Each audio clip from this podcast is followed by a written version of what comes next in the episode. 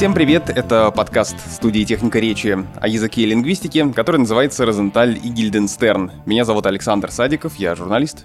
Я Владимир Пахомов, научный сотрудник Института русского языка РАН, главный редактор портала «Грамота.ру».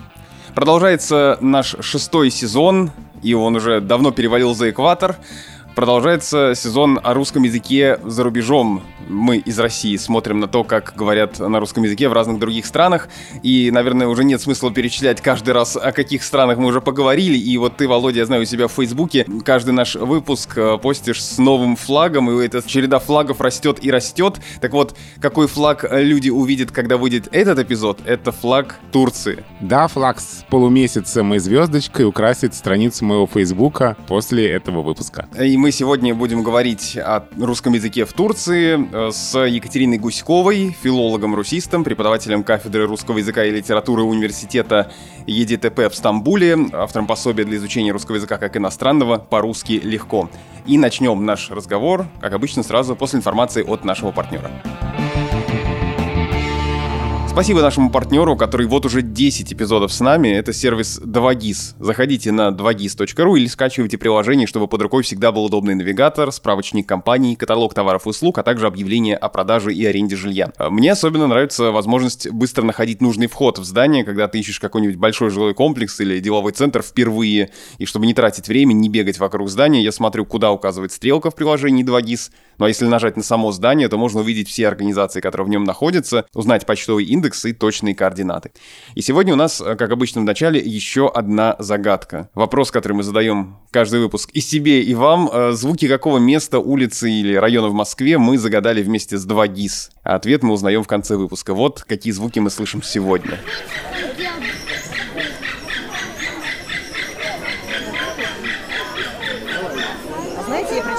вот недавно показывали, что жирафа, когда ребенок рождается, жирафенок сразу после рождения, знаешь, как его он рос?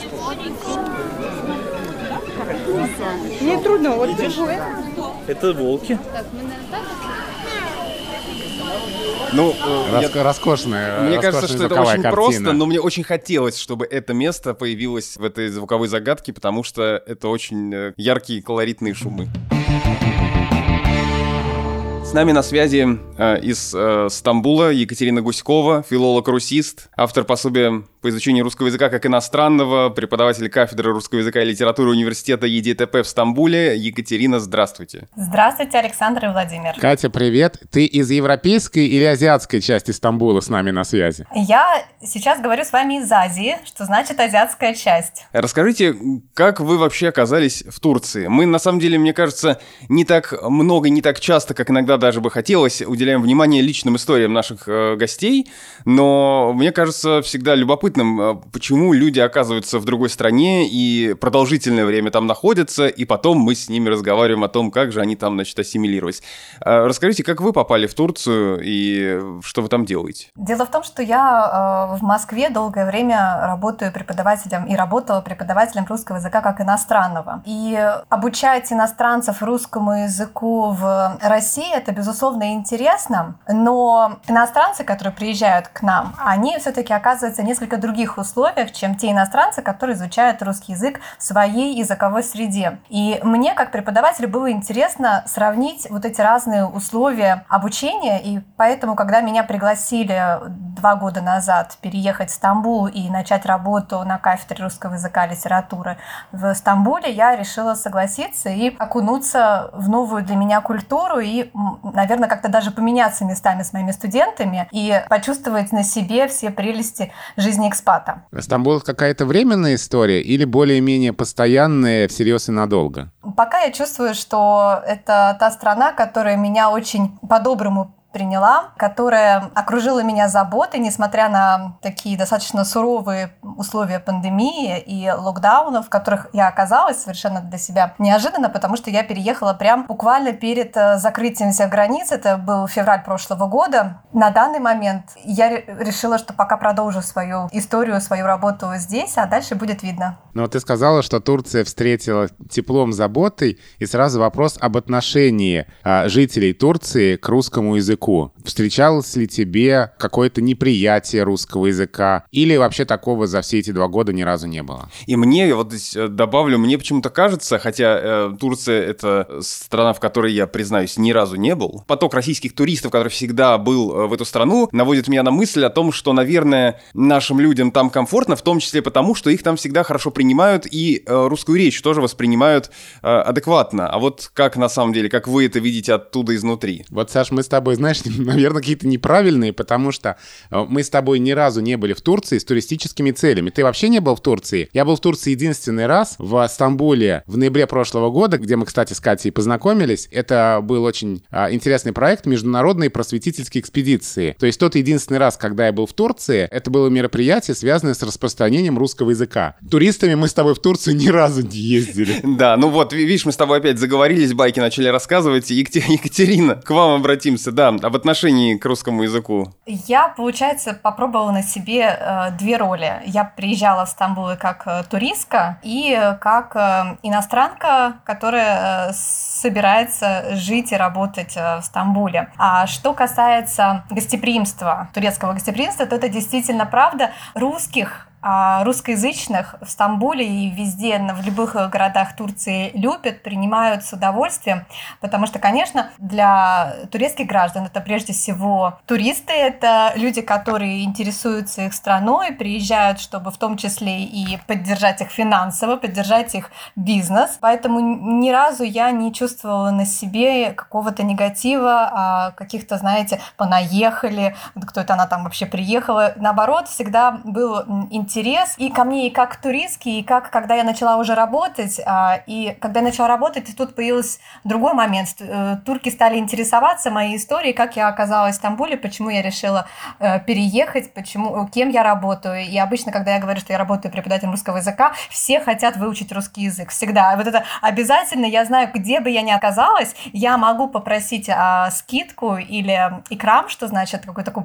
небольшой подарок, и сказать, что я обязательно научу каким-то там фразам фразам на русском языке а, взамен. А много ли людей, с которыми вы познакомились, потом а, пришли к вам на занятия? Я могу сказать интересную историю. Я не знаю, насколько здесь вот в таком формате эта история будет уместна, но тем не менее один а, вот так мы познакомились тоже на улице. А, Турок оказался сотрудником посольства Франции и э, он э, потом своего друга француза направил ко мне изучать русский язык. То есть я умудрилась познакомиться в условиях пандемии с французом и преподавать ему русский язык в Стамбуле. И вот тут мы должны передать виртуальный э, привет и оставить гиперссылку на наш предыдущий выпуск о русском языке во Франции, где мы разговаривали с журналистом радио Франц Интернациональ Сергеем Дмитриевым. Невозможно не задать вот такой еще вопрос.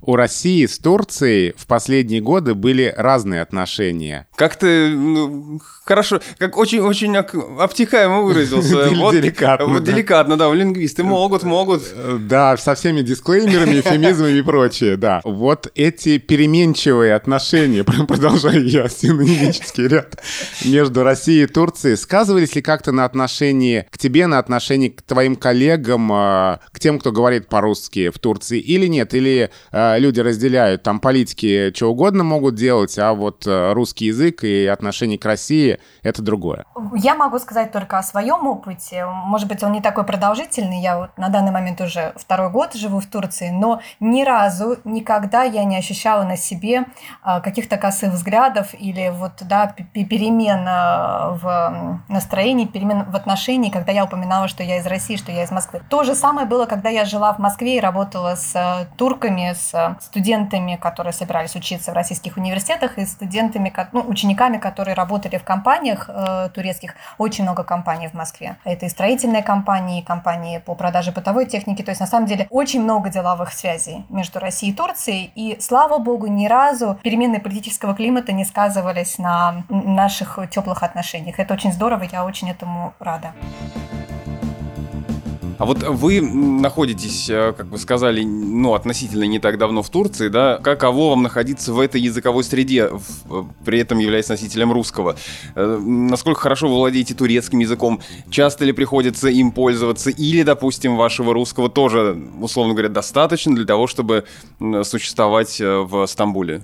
В первую очередь, поскольку я преподаватель, я привыкла выживать во всех условиях, да, и я могу объясниться жестами с, с иностранцами любой страны. Просто я на своих уроках всегда использую бесприводную методику. Это значит, что я практически ну, не обращаюсь к языку-посреднику во время уроков, поэтому я могу показать на лице жестами, объяснить все. Поэтому я, в принципе, не боялась переезжать в Стамбул, хотя я не знала на тот момент турецкий язык. С одной стороны, я встретила большое количество русских людей здесь, русскоязычных. Ну, нужно сразу сказать, что турки называют всех русскоязычными русскими здесь. Любой человек из любой страны, если он владеет русским языком, это русский у него. Русских, русскоязычных комьюнити, сообществ в Стамбуле и по всей Турции, но их очень огромное количество, и поэтому, особенно в центре Стамбула, я никогда себя не чувствовала чужой иностранкой, потому что весь центр Стамбула говорит на русском. Там и русские э, граждане, там и э, все продавцы магазинов, базаров, все говорят на таком бытовом русском. Живу я не в центре Стамбула, поэтому, например, здесь э, я как бы в отдалении от э, туристической зоны, я, конечно, немного почувствовала себя некомфортно, когда были вот эти волны локдаунов и пандемии, ограничения, и когда я практически не выезжала со своего района, здесь приходилось общаться с турками, местными турками, которые не говорят на английском и которые не владеют русским языком, поскольку они не находятся непосредственно в туристических зонах. И вот тут я небольшой дискомфорт почувствовала, и поэтому начала изучать турецкий язык. Я не могу сказать, что сейчас я владею хорошо турецким языком, но мой турецкий язык позволяет мне действовать в повседневных ситуациях, заказать еду, поругаться, узнать, где находится какое-то место, значит, договориться с таксистом о цене на проезд. Ну, в целом, то есть все мои потребности мой скромный турецкий обеспечивает. Ну, вот это вот поругаться, мне, мне понравилось. А вот что, чем приходится ругаться, и что, что значит ругаться на турецком языке?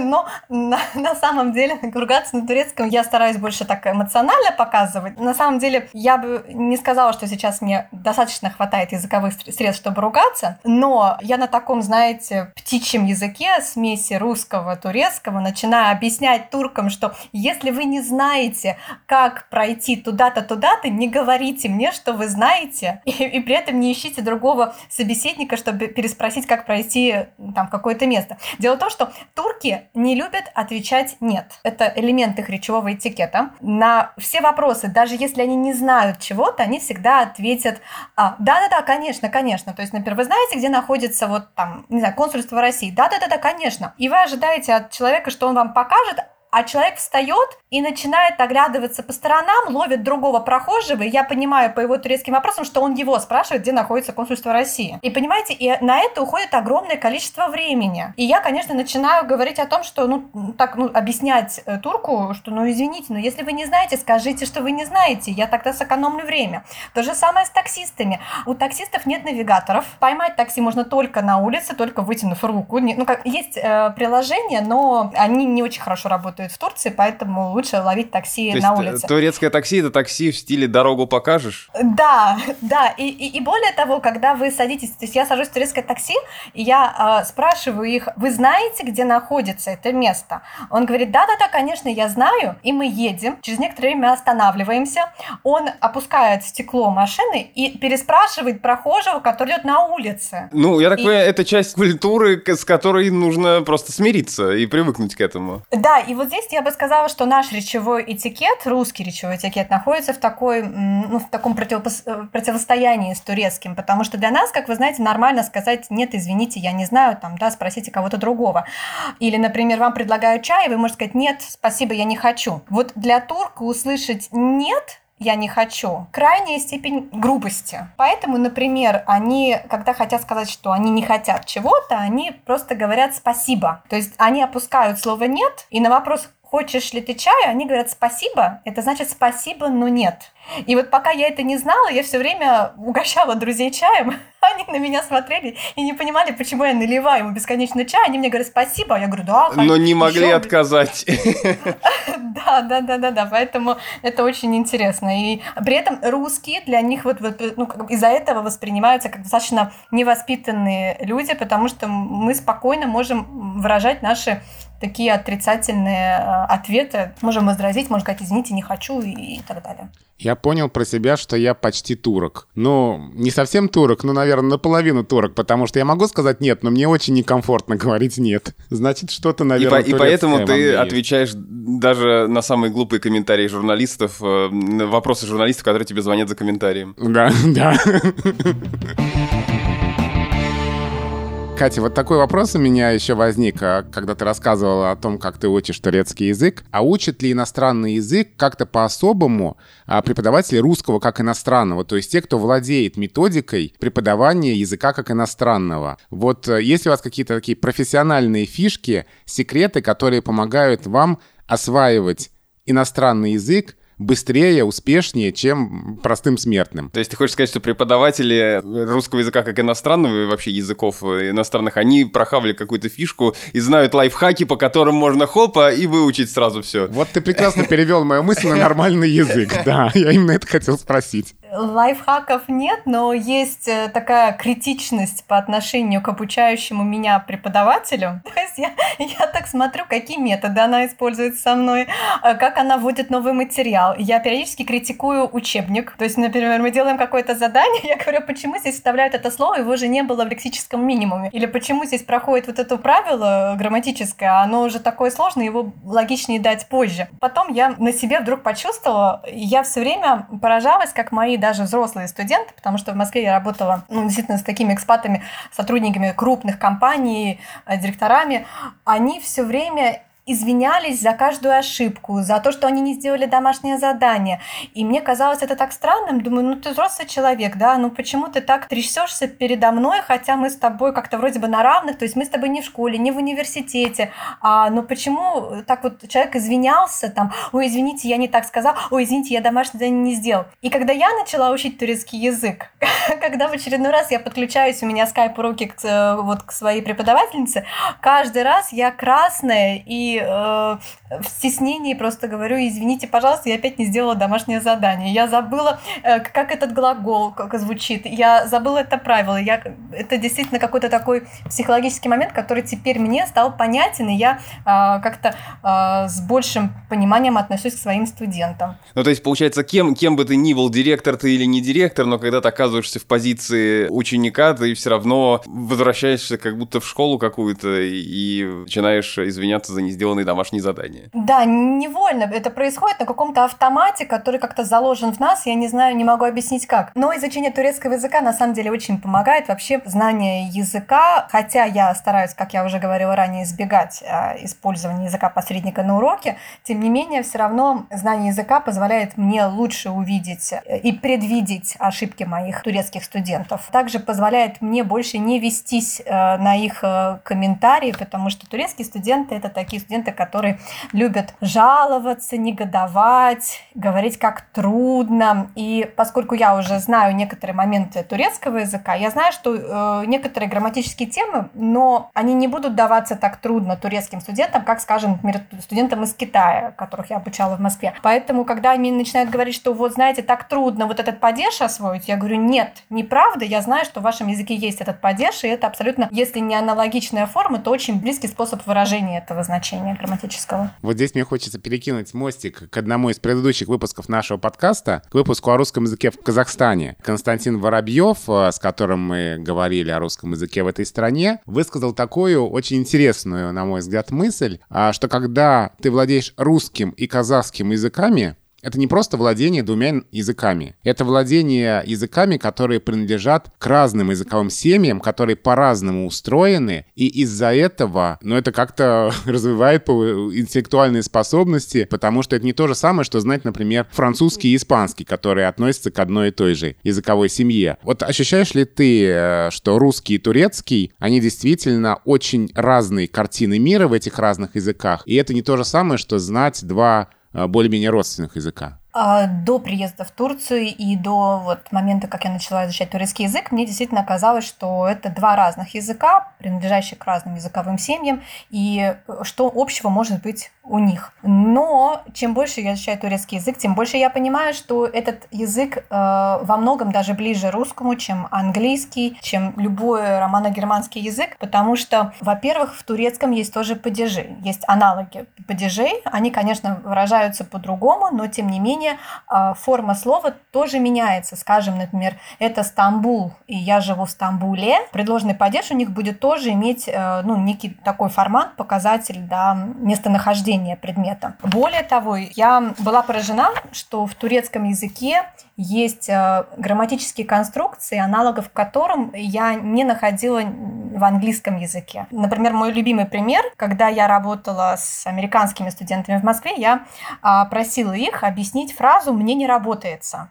Я говорю, вот скажите, пожалуйста, вот к вам приходит директор, спрашивает, там, не знаю, почему не сделан этот отчет, а вы говорите, ну, извините, мне не работается. Вот, ну, не работается. Что такое не работается? Или мне не спится? И студенты, у которых э, язык английский, они начинали как-то там, да, я не могу работать. Я говорю, а чем тогда я не могу работать отличается от не работается? То есть такие фразы, они э, мне приходилось всегда объяснять через э, достаточно большую дефиницию, то есть А, я хочу работать, Б, я не могу работать, и С, я не знаю, почему я не могу работать. То же самое... Отличное объяснение.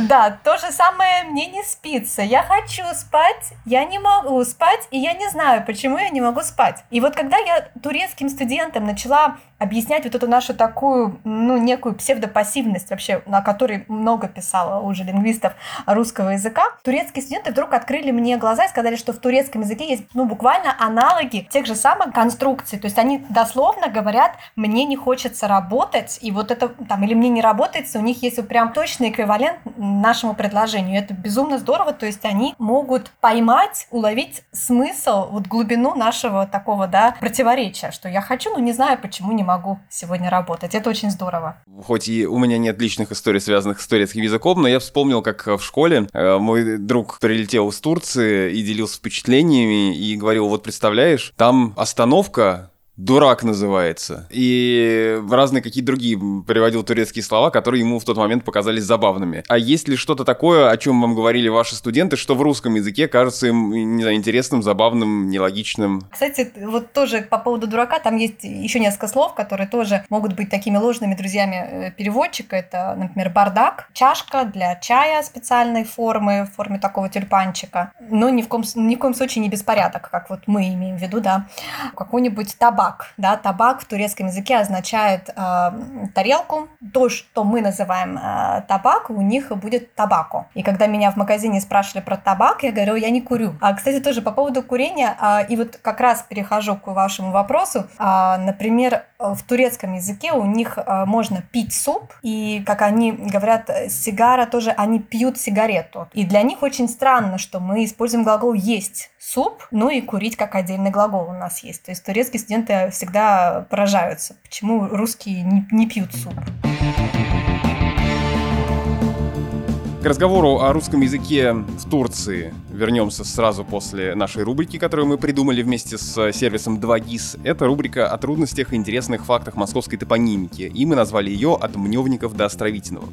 И, конечно, если мы начинали эту рубрику в первом эпизоде с Мневников, то закончить ее просто обязаны эм, обсуждением улицы Островитиного к ударению, в которой мы, видимо, приучили себя, а может быть и кого-то еще. Но какое ударение правильное? Я даже не знаю, какой из этих холиваров более холиварный. Мневники-мневники или Островитинова-Островитянова. Все дело в том, что человек, именем которого назвали улицу, ударение в его фамилии падает на «и» — Островитинов. И в некоторых старых справочниках улица как раз называлась улица Островитинова. Сейчас словарь собственных имен а, в русском языке Флоренции Леонидовны Агенко дает ударение улица Островитянова. И это не опечатка в словаре. А Флоренция Леонидовна мне говорила, мы с ней общались на эту тему, что это сознательное решение, потому что в беглой живой речи когда произносишь Островитинова, Островитинова, Островитинова.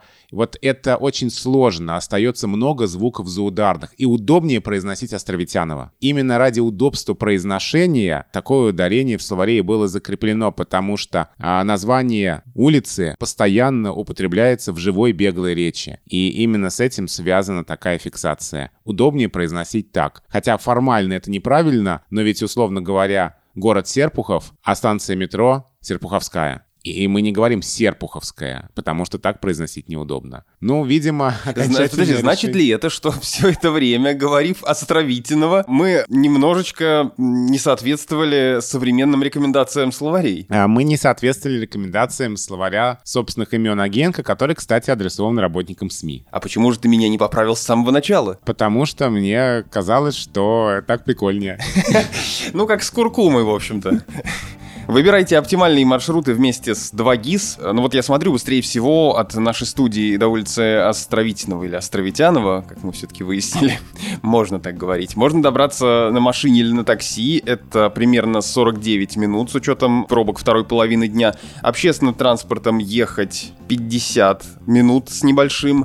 Ну, а мы с тобой как уже много раз выясняли, что мы любим ходить пешком. Да, Так пешком. вот, э, пешком идти чуть больше трех часов. 3 часа 14 минут. Самый короткий маршрут 17 километров. Так вот, за время этой прогулки можно потратить 890 килокалорий. Да, 2 ГИС показывает еще и сколько калорий вы сожжете за время пути. Ну, не как до Балашихи, конечно, но тоже ничего, пойдет. Теперь продолжим э, обсуждение русского языка в Турции. Кто и как учит русский язык в Турции. Потому что мы сейчас уже поговорили о турецких студентах, о связях между языками. Но вот а, изучение русского языка — это исключительно какие-то туристические цели или есть те, кто учит русский язык а, с какими-то другими целями? Ну, безусловно, туристический сектор остается одним из э, перспективных направлений турецкой экономики. И, конечно, многие турки, которые связаны с этим направлением, они изучают русский язык. Однако я хочу сказать, что любой уважающий себя турецкий бизнесмен и любая уважающая себя турецкая компания, которая надеется строить деловые отношения не только с Россией, но и с э, странами постсоветского пространства, для них является очевидным факт, что нужно изучать русский язык э, не только для туризма, но и для других деловых отношений. Как я уже говорила, в Москве я работала в компаниях, которые занимались строительством, продажей бытовой техники. Я помню, когда я работала э,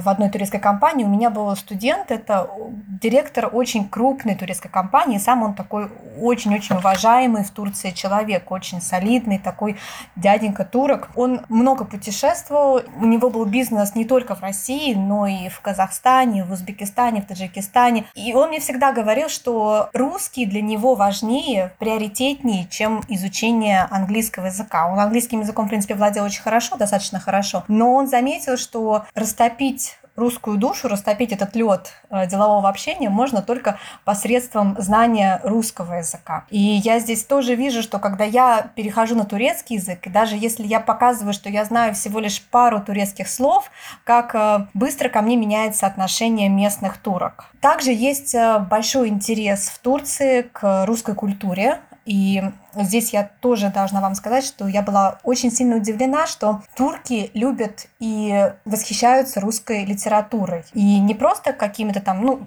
Достоевский, Толстой, Чехов, они достаточно общеизвестны, но турки читают достаточно малоизвестные произведения русских писателей. Например, одна девочка, которая пришла на подготовительный факультет ко мне в университет здесь, она сказала, что она читала Горького «Мать», и благодаря этому произведению она решила изучать русский язык. Вот это выбор. Неожиданно, да. То есть вы У представляете? нас-то уже или- никто мать не читает. Вот, то есть, понимаете, а они это знают. Более того, здесь очень популярно, особенно в Стамбуле, вот найти кафе, где есть э, вот книжные полки. И где бы я ни была, на каждой книжной полке я нахожу какой-нибудь русский роман русского автора. И это бывает и Тургенев, и это бывает Гончаров. Последний раз я нашла крейсовую сонату Толстого, что меня тоже очень сильно удивило. Это не «Война и мир», это не Анна Каренина. То есть э, и в метро, и на улицах очень часто вот эти рекламы э, книжных новинок и книжных магазинов, и там обязательно я увижу какого-нибудь русского классика. Интерес к русской культуре, возможно, он как бы в меньшей степени обуславливает мотивацию моих студентов, которые изучают русский язык как иностранный, но тем не менее является также важным фактором, почему студенты выбирают русский язык.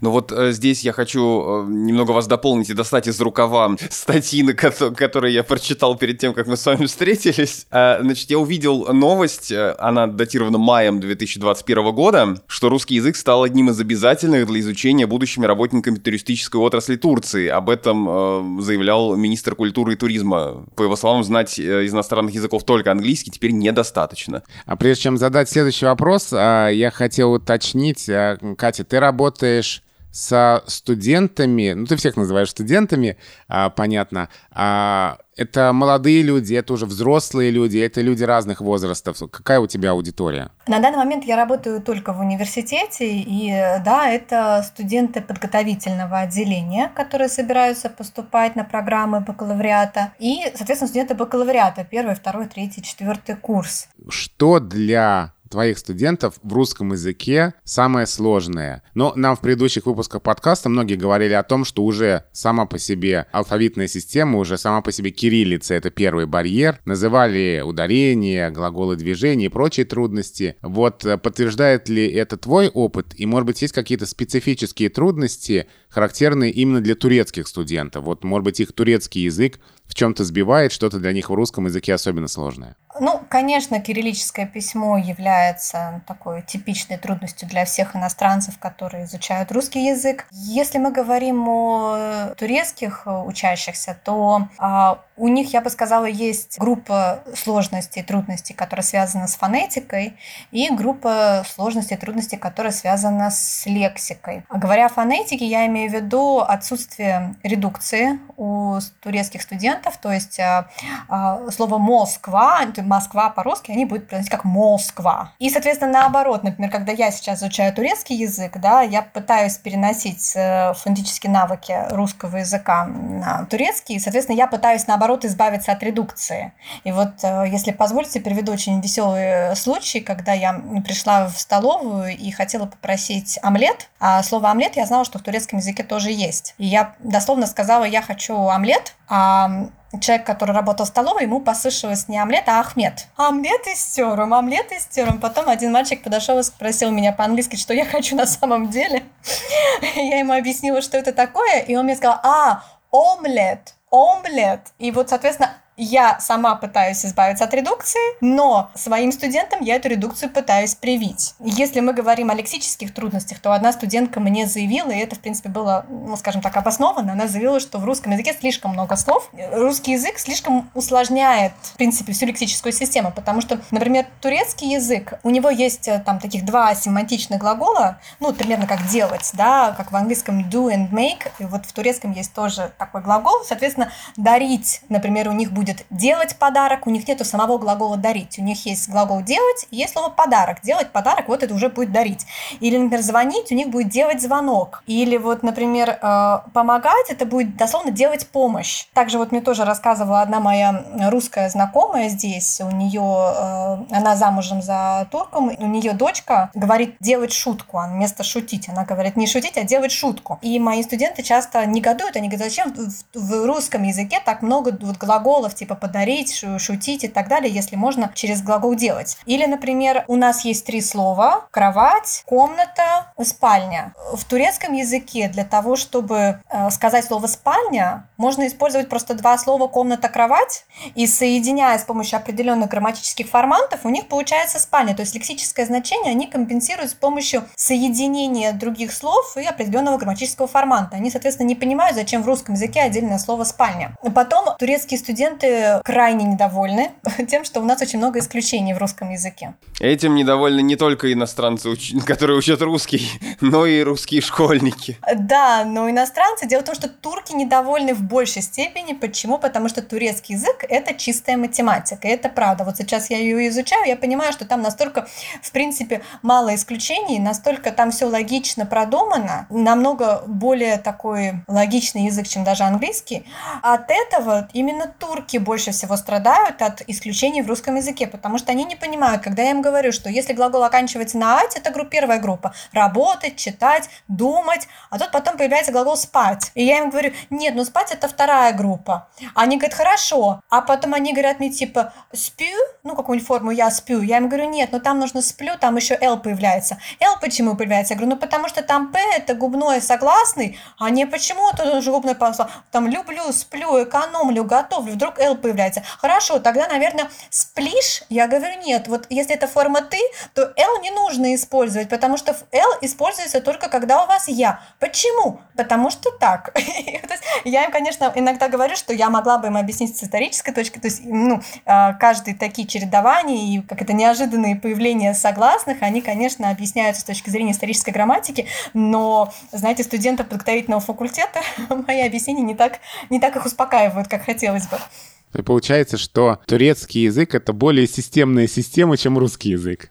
Безусловно, безусловно. У них практически нет исключений. Практически. У них там, ну, бывает, вот, по, по крайней мере, сейчас я изучаю его и не столкнулась, наверное, еще, ну, может быть, где-то одно было у меня слово исключение, там, с грамматической формы. А вот так как в нашем языке, ну, ну, правда. Ну, вот, кстати говоря, мне кажется, может, опять же, я совсем уж тут не специалист, специалист, но э, вспоминая выпуск о тюркских э, языках и заимствованиях из тюркских языков, который мы делали в прошлом году, и э, то, о чем мы говорили с экспертами внутри этого выпуска, меня наводит на мысль, что вообще тюркские языки более системные все, и в них гораздо меньше такого рода исключений, как в русском, их от этого может быть, ну, не то что проще учить, но проще понять, как они устроены, потому что там все более логично выстроено. Я уже понял, что я наполовину турок, да, я теперь понимаю, что и турецкий язык хочу учить, раз там все так э, понятно, как это устроено. Интересно было бы. Да, ну вы тоже вы затронули тему тюркизма в русском языке, заимствований, да. А, безусловно, в русском языке, например, вот те, кто приезжают в Турцию, могут открыть для себя то, что в турецком языке большое количество слов, которые мы заимствовали э, в свой язык. Когда я была в отеле в Анталии, и мне срочно понадобился утюг, и я пришла на ресепшн и стала, как всегда, показывать жестами, что, что мне нужно, они сказали «утю», и я такая «а, да, утю. А, да, какой-нибудь пришла на базар, на рынок, это какой-нибудь баклажан, который на самом деле там патлыджан в турецком языке, да, и тоже все понятно, это здорово. Но при этом еще очень интересно, что у нас есть одинаковые слова, они оказались одинаковыми в наших языках не потому, что наши языки влияли друг на друга, а потому что наши языки заимствовали из одного источника. Например, билет и в русском, и в турецком языке будет звучать одинаково, потому что у нас есть Э, язык э, французский, из которого мы его заимствовали. Слово «пляж». Вообще в турецком языке очень много заимствований из французского языка, и они оказываются общими для русского тоже. Да? Вот «пляж» э, и во французском, и в турецком, соответственно, языке, и в русском есть. Вот этимологические словари действительно говорят о том, что утюг — это заимствование из тюркских языков, и вот тут только «г» русская. Вот а, тюркская основа не имеет конечного звука «г», он возник на русской почве, говорят этимологические словари, под влиянием других слов с конечным «г», таких как «плуг», ну я специально так это «г» подчеркиваю, «плуг», «круг», и вот утюг, вот это «г» уже русское, а все, что до «г», это уже тюркское. И теперь э, вопрос, который мы традиционно задаем э, нашим гостям, которые рассказывают нам о языке в других странах. Есть ли сейчас какие-то примеры вкраплений а, других слов в современной русской речи жителей, других стран. То есть вот те самые слова, по которым ты можешь опознать, ага, этот человек живет в Турции. Вот он говорит на русском языке, но вот попалось какое-то слово, которое встречается только в русском языке в Турции, и ни в каком другом русском языке, ни в какой другой стране это слово невозможно встретить. Если человек его употребил, ага, значит, он из Турции. За мою недолгую турецкую жизнь я уже несколько наблюдений таких сделала. Действительно, а, небольшие вкрапления и э, изменения под влиянием турецкого языка в русском произошли. Например, э, в турецком языке для обозначения официальной встрече используется слово «рандеву», что, как вы понимаете, в русском языке а, тоже оно, это слово существует, но оно обладает только таким да, роман... значением романтич... романтического свидания, романтичной встречи. Это особенно интересно, что вы это упомянули, потому что, во-первых, это еще одно французское заимствование, а во-вторых, во французском языке в современном и, и в речи русских людей, живущих во Франции, как мы выяснили в прошлый раз, это абсолютно ходовое современное слово, которое обозначает тоже встречу, там, я не знаю, поход к врачу или... Э... И хоть деловую встречу, да. да, Сергей Дмитриев нам рассказывал, что для французского языка это слово актуальное, живое, современное, да. Вот, и для турецкого также, и для меня сначала я не понимала, когда мне говорили, у меня на завтра рандеву, я не понимала, что они имеют в виду, наши русские соотечественники, да, то есть это слово вошло в лексикон э, русскоязычных людей, которые живут э, в Турции. И еще интересный момент, что это уже про Стамбул. Люди говорят, э, русские люди говорят здесь русскоязычные, что, например, завтра я еду в Европу, или ты где живешь, я живу в Азии, и имеют в виду европейскую часть Стамбула и азиатскую часть Стамбула тоже. Также мне рассказывали, что в речи часто заменяют э, длинные слова если это русское слово длинное, то они заменяют его на более короткий турецкий эквивалент, если они знают турецкий язык. И, например, слово регистрация в русском языке, а в турецком это будет каид. Мне нужно сегодня получить каид, а не получить регистрацию. Ну вот также мне рассказала одна а, моя русская знакомая, что а, слово полоскание очень часто русские мамы э, используют турецкий эквивалент, потому что он короче. Это гаргара. Вот вы делаете гаргару ребенку там, да, полоскаете ли горло и так далее. У меня, наверное, к тебе еще вопрос, как к автору учебника по-русски легко. Как возникла идея вообще написать свой учебник? И узнал ли ты что-то новое о русском языке, пока э, писал этот учебник? Идею написать мое собственное пособие мне как раз подал мой турецкий студент. Нужно пару слов. Я хотела бы рассказать, что турецкие студенты очень... Если вы находите ключ к их сердцу, то они действительно остаются с вами навсегда. Это одни из самых теплых, одни из самых благодарных студентов, которые у меня когда-либо были. Как раз турецкий студент первый мне предложил э, собрать мои... Ну, да, он сказал, что я вижу, Катя, что вы делаете какие-то свои наработки, даете нам интересные задания. Это ваши задания задания, но вот вы не хотели бы их собрать вместе и сделать бы какое-то пособие. Я поняла, что мне бы очень хотелось видеть какое-то очень живое и очень несложное пособие, которое бы выставляло бы русский язык в очень таком привлекательном свете, без вот этих бесконечных стереотипов о том, что русский язык это бесконечно трудный язык, это язык исключений, чтобы э, в этом пособии не было бы вот этого, знаете, этих глаголов движения, да, чтобы это пособие не пугало студентов, не отпугивало, отпугивала от русского языка, потому что на самом деле, вот сколько я работаю, я вижу, что студенты приходят с этими стереотипами, ожиданиями, что сейчас они будут учить самый сложный язык в мире, что вот этот кириллический алфавит освоить просто невозможно, хотя кириллический алфавит, да, он сложный, но не самая сложная система письма, согласитесь. И я как-то в своей работе именно руководствовалась идеей создания пособия, где было бы минимально грамматики, но максимум бы вот этого чувства легкости, поэтому и называется он по-русски легко. И, кстати, тоже возвращаясь к турецким студентам, я хочу сказать, что именно с турецкими студентами мне чаще всего удавалось проводить такие ну, достаточно коммуникативные и интересные занятия. Турецкие студенты, как контингент, они отличаются тем, что у них очень много вот этого, знаете, интерактива, и они очень часто относятся к учебному материалу, знаете, если в целом вообще все студенты относятся как дети, то турки как-то еще с, больш, с большей непосредственностью, наверное, относятся к заданиям. А у меня тоже в Москве была группа, была строительная компания в офисе, серьезные, солидные. Я к ним приезжала, они изучали русский язык, но к ним я приехала, например, с одной там темой, мне нужно было, чтобы они выучили конструкцию, там, да, например, я хочу, чтобы ты написал отчет. И у меня была э, тема отцы и дети, а, там папа хочет что-то от сына, сын хочет что-то от папы, каждый что-то хочет друг от друга. И э, у меня была презентация, и нужно было посмотреть на презентацию и прочитать то, что говорит отец сыну, и сказать фразу «папа хочет, чтобы сын». И вот у меня была там да, фраза «не встречайся с этой девушкой». И мой турецкий студент говорил, папа хочет, чтобы сын не встречался с этой девушкой. И буквально через секунду он повернулся ко мне и спросил, а почему папа не хочет, чтобы сын встречался с этой девушкой? А другой студент буквально через две секунды сказал, а папа хочет встречаться с этой девушкой?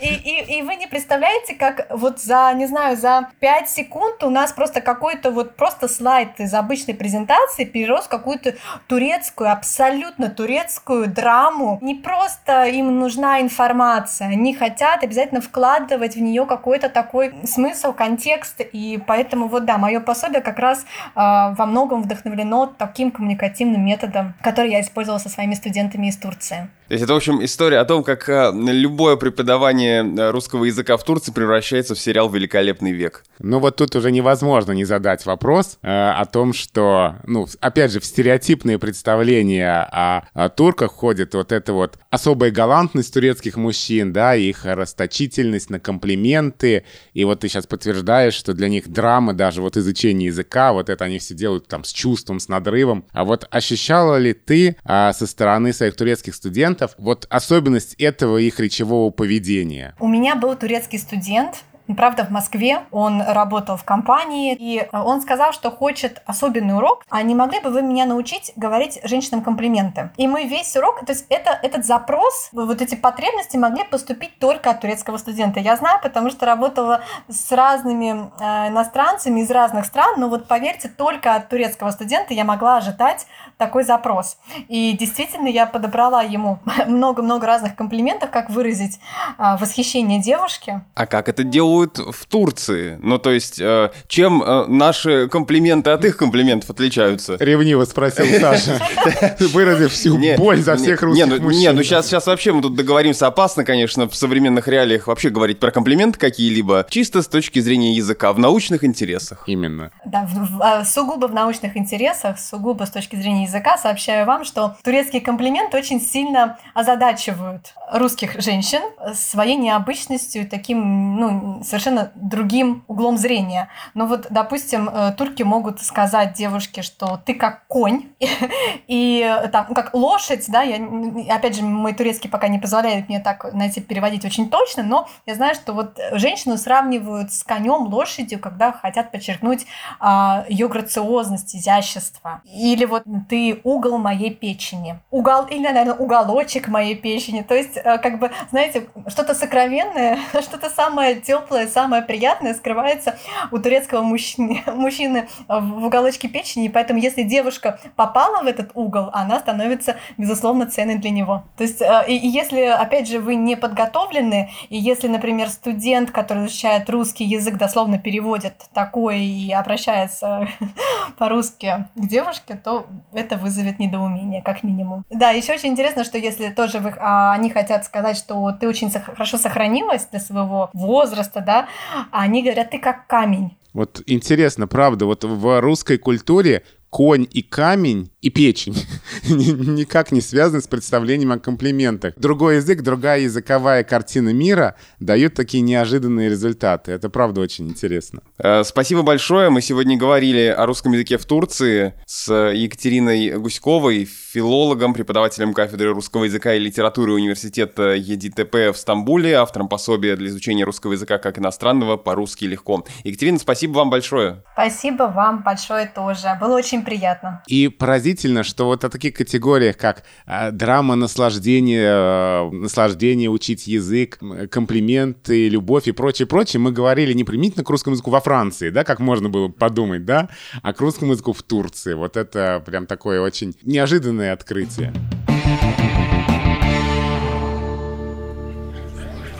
Ну вот интершум, который вы слышите сейчас на фоне, это наша десятая, последняя звуковая загадка. Это птицы Знаете, я прочитала в московском зоопарке. что жирафа, когда ребенок рождается, жирафенок сразу после рождения, знаешь, как его Вот люди обсуждают жирафа, видят волков. Я ходил в московский зоопарк и с радостью для себя отметил, что практически куда бы ты ни ступил, ты обязательно услышишь что-то интересное. И это и звуки животных, и люди, которые их обсуждают, это и звук э, автомата, который делает сладкую вату, и еще что-то, в общем... Звучное место. Очень звучное, да. Спасибо сервису 2GIS за поддержку в этом сезоне. Напомню, 2GIS — это не только подробные карты и навигатор, но и отзывы о компаниях, объявление о продаже и аренде квартир, поиск лекарств, аптек и многое другое, что помогает легко находить нужные места, экономить время и деньги. Заходите на 2gis.ru или скачивайте приложение, ссылки, как обычно, вы найдете в описании этого выпуска. Это был подкаст о языке и лингвистике под названием «Розенталь и Гильденстерн». Мы выходим каждую неделю, и меня по-прежнему зовут Александр Садиков, я журналист. А меня все так же зовут Владимир Пахомов, я научный сотрудник Института русского языка РАН, главный редактор портала Грамота.ру. Я напоминаю, что вы можете подписаться на нас на всех э, подкаст-платформах, где вам нравится, если вы этого еще не сделали, чтобы не пропустить наши новые эпизоды, которые выходят по понедельникам. Пишите нам письма на почту подкаст собакатехникаречи.студио. Этот адрес указан в описании нашего эпизода. И задавайте задавайте свои вопросы, связанные и с темой сезона, и с русским языком вообще, и мы постараемся на самые интересные письма отреагировать э, в заключительном выпуске нашего сезона, который уже довольно скоро. И э, также я всех призываю послушать и посмотреть подкаст «Книжный базар», который теперь выходит, и с видеоверсией тоже, где в этом сезоне об экранизациях говорят Галина Юзефович и Антон Долин. Вот, например, недавно у них был выпуск об экранизациях Булгакова и о том, что ни одного хорошего фильма по «Мастеру и Маргарите» так пока и не сняли. До встречи!